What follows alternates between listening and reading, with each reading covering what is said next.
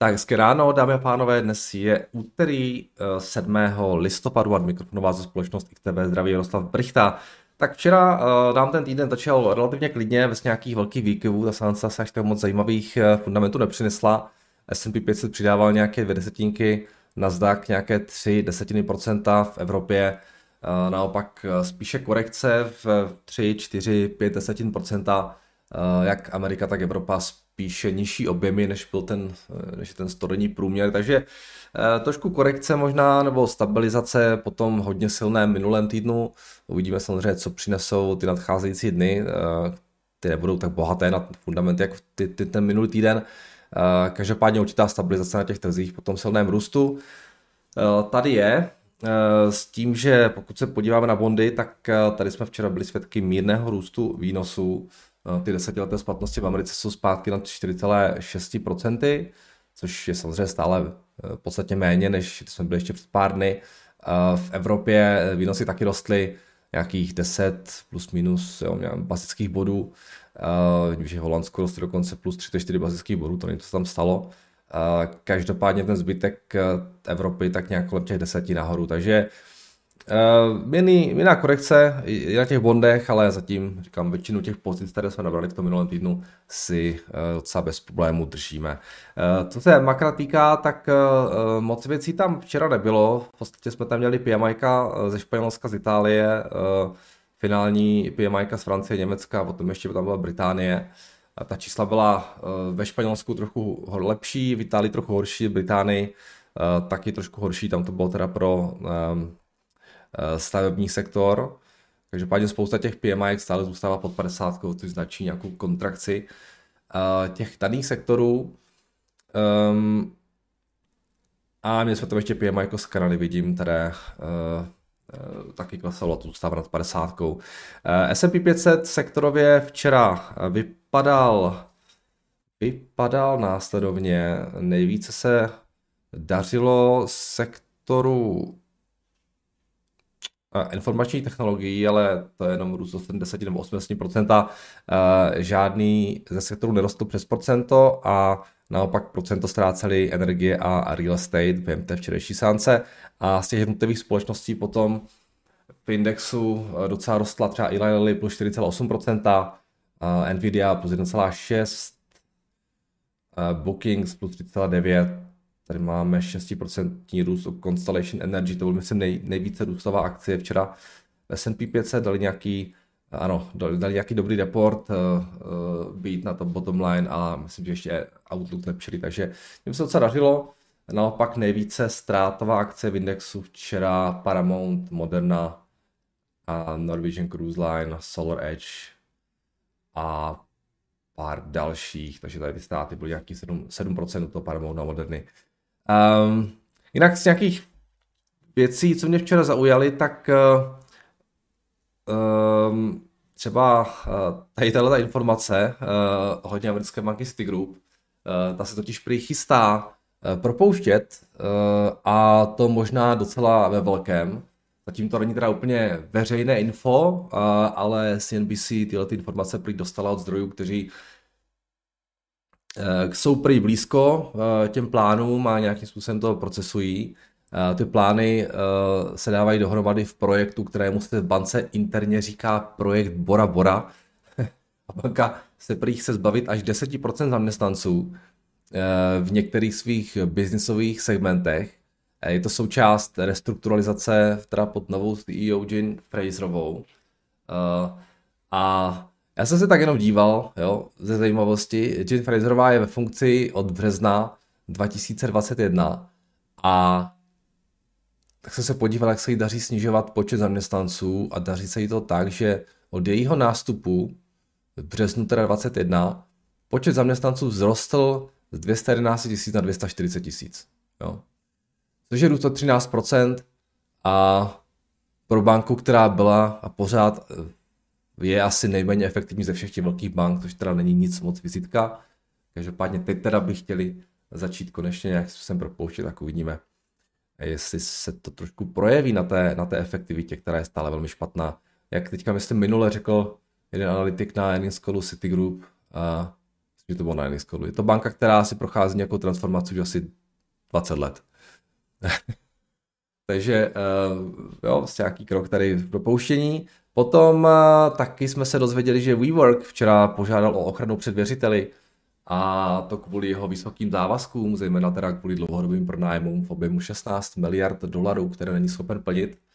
Uh, společnost WeWork byla ještě v roce 2019 uh, naceněna na skoro 50 miliard dolarů, takže tohle je smutný příběh. A potom včera jsem ještě četl takovou zajímavou věc k S&P 500, Uh, prý teda zatímco se daří velkým techům, které teda pomáhají index držet nad vodou, tak údajně polovina ze všech firm v indexu S&P 500 je letos, co se výkonnosti akcí týká v červených číslech a hned jedna pětina všech společností v indexu má prý market cap nižší než 14,5 miliardy dolarů, uh, což je podmínka pro to, aby byla nová firma přijata do indexu.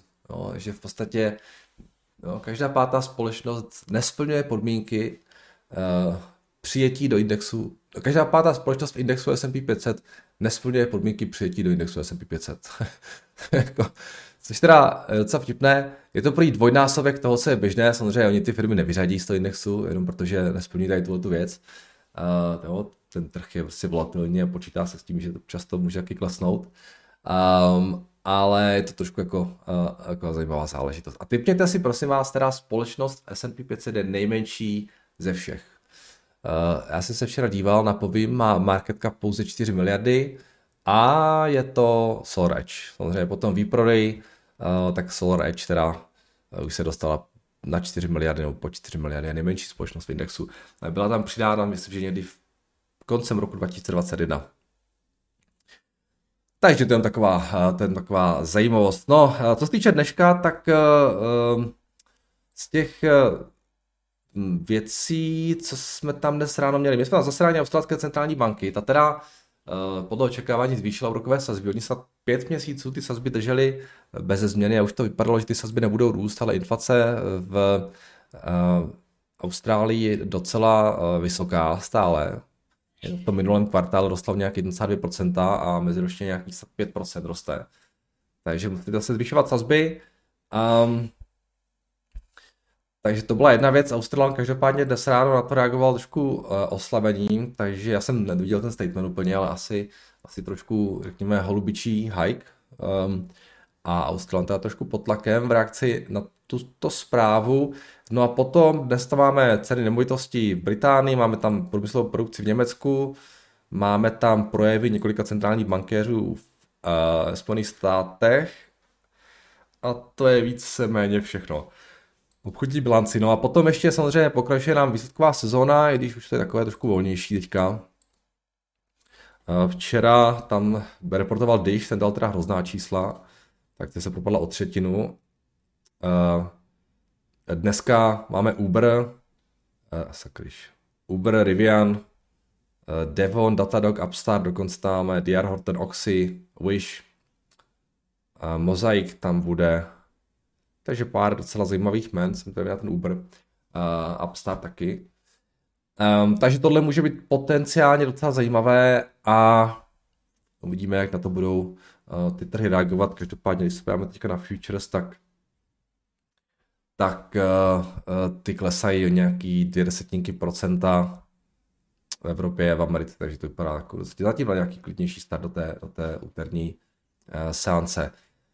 Uh, jinak teda ještě, pojďme se podívat na FX. Včera uh, nám eurodolar uh, trošku, potom, potom růstu nám trošku klesal, uh, možná teda s přispěním toho růstu výnosu mírného, takže 1,07 teď jsme aktuálně ale nic úplně dramatického, taky trošku korekce na, to, na tom Libra dolaru, kde dolar trochu dokázal spevňovat, ale samozřejmě pořád si drží ty ztráty, které nabral konce minulého týdne po těch NFPčkách a podobné asi platí na řadě měnových párů.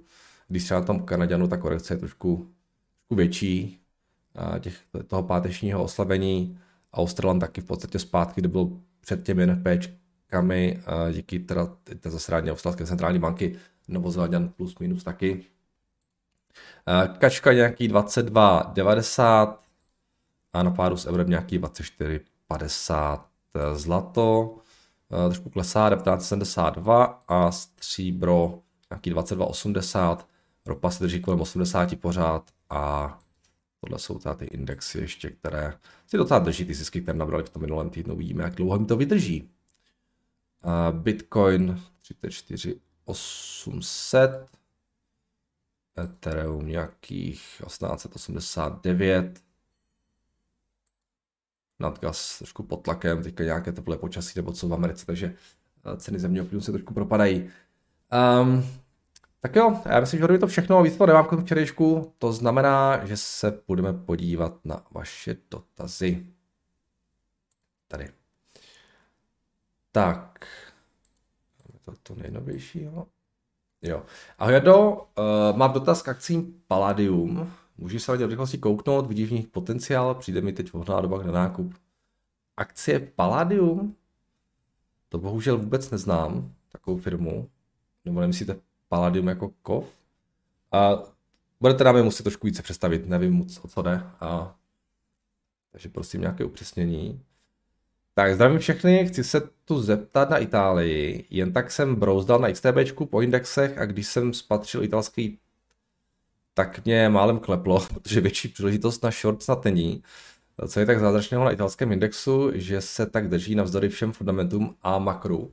Nečekám odpovědi, to spíš hozená rukavice do ringu. V době psaní toho komentáře jsem uzavřel short, protože to bije do očí. Uh, co vy? Nebo Jardo? Itálie říkáte, no já mám pocit, že italský index eh, docela solidně teda překonává S&P. A ukažte. Já jsem něco taky takového četl, že, že se docela daří.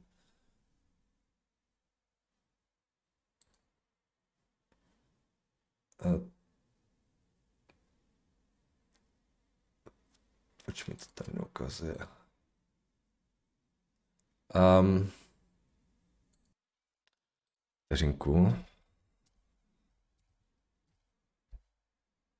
Jo, tohle jsem. No, docela se mu daří v těch posledních uh, letech a myslím, že dokonce i na high, nebo těsně pod ním, no. Uh, tam samozřejmě problém je ten, že no, problém. Uh, ty italské akcie jako byly extrémně levné v porovnání se zbytkem, uh, zbytkem, uh, řekněme, světa nebo i té Evropy.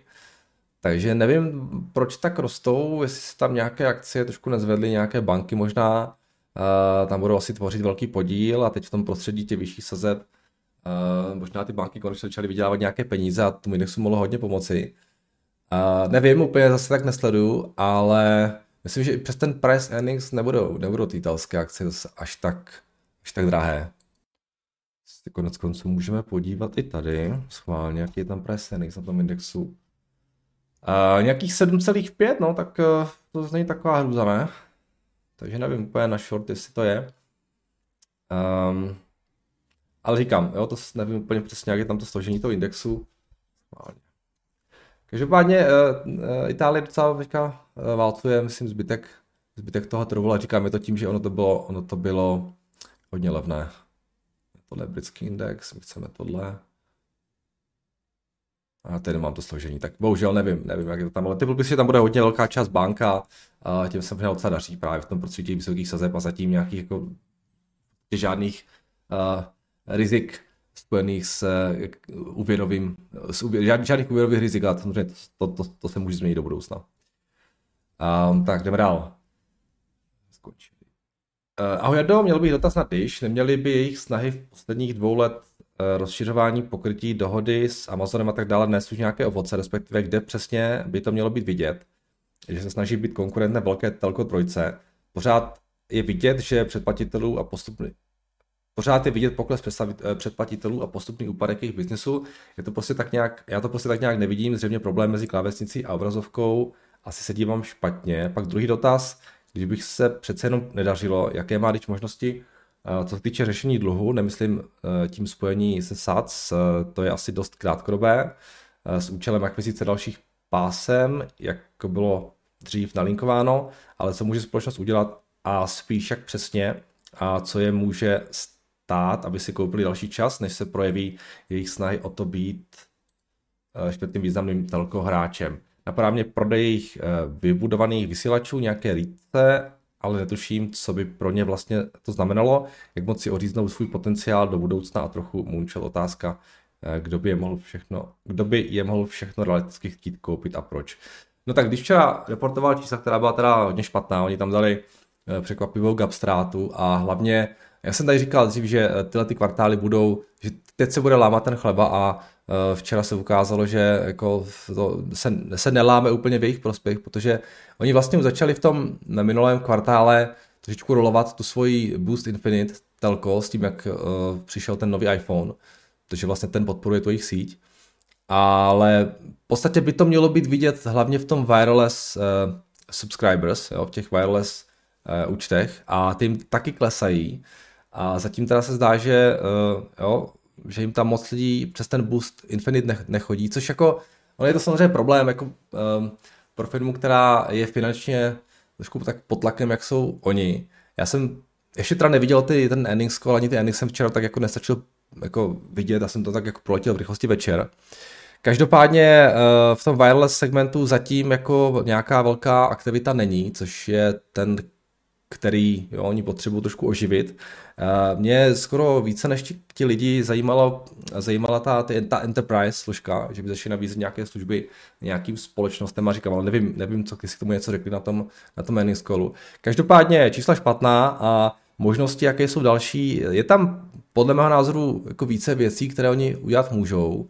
Jednak můžou prodat ten svůj, eh, ten svůj satelitní biznis, eh, ten, ten klasický dish, a nějakým způsobem to spojit s DirecTV, kterou má AT&T, protože um, dřív spojení těchto těch dvou hráčů, kteří jsou v podstatě jediní dva hráči v Americe, jakoby neprošlo přes FCC, protože by vznikl jeden v podstatě hráč monopolní, že teďka ten, ten, ten satelitní biznis jako celý umírá, znamená jak když, tak, tak ten, ten DirecTV, takže tam by dávalo smysl to trošku spojit a jo, třeba to schovat pod, pod AT&T nebo prostě to někomu jako odprodat, takže to je jedna věc. A druhá věc je samozřejmě to spektrum, které oni vlastně, oni mají spoustu spektra, um, ale pokud by to začali prodávat, tak by v podstatě uh, se vzdali, jo, oni buď to spektrum, buď to spektrum budou mít a budou rozvíjet tu uh, wireless, tu 5G, anebo to prodají.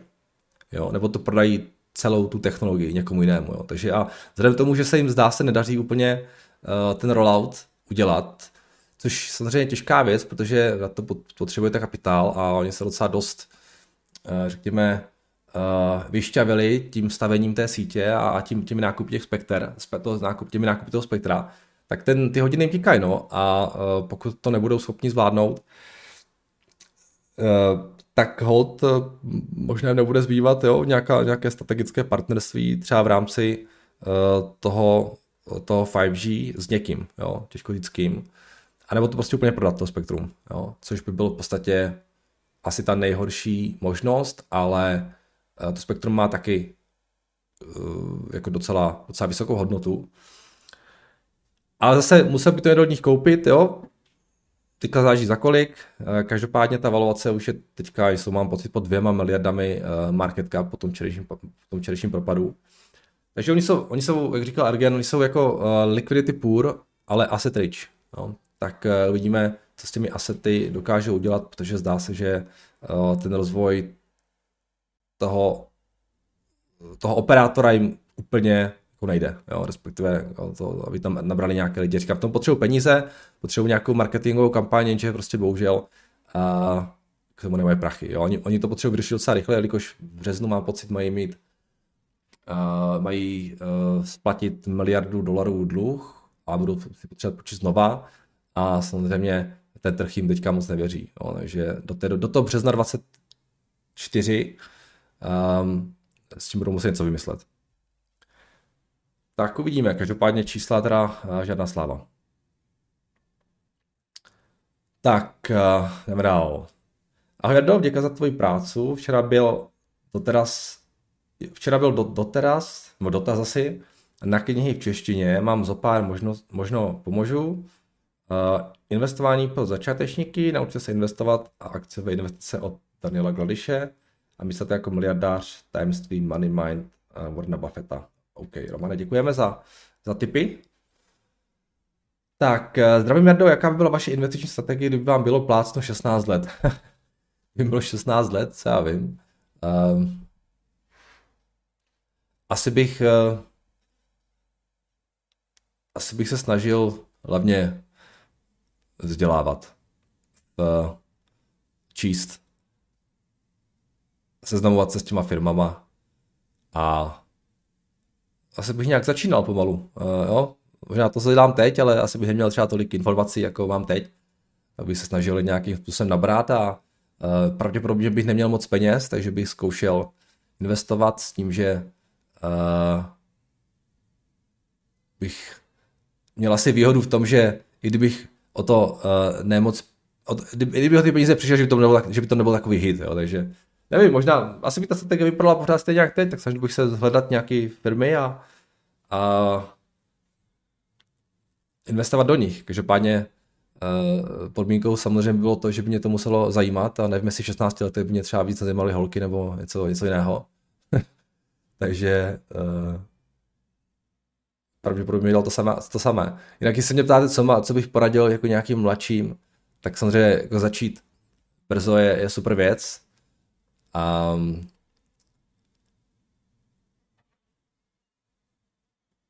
a otázkou samozřejmě, jestli chce, jestli chtějí jako uh, investovat lidi uh, do akcí nebo prostě jenom, jenom nějak, do nějakého indexu, to si musí to každý vymyslet, vymyslet zvlášť, ale nebo sám. Každopádně jo, 16 začít, to by bylo super. No, já jsem začal podstatně později.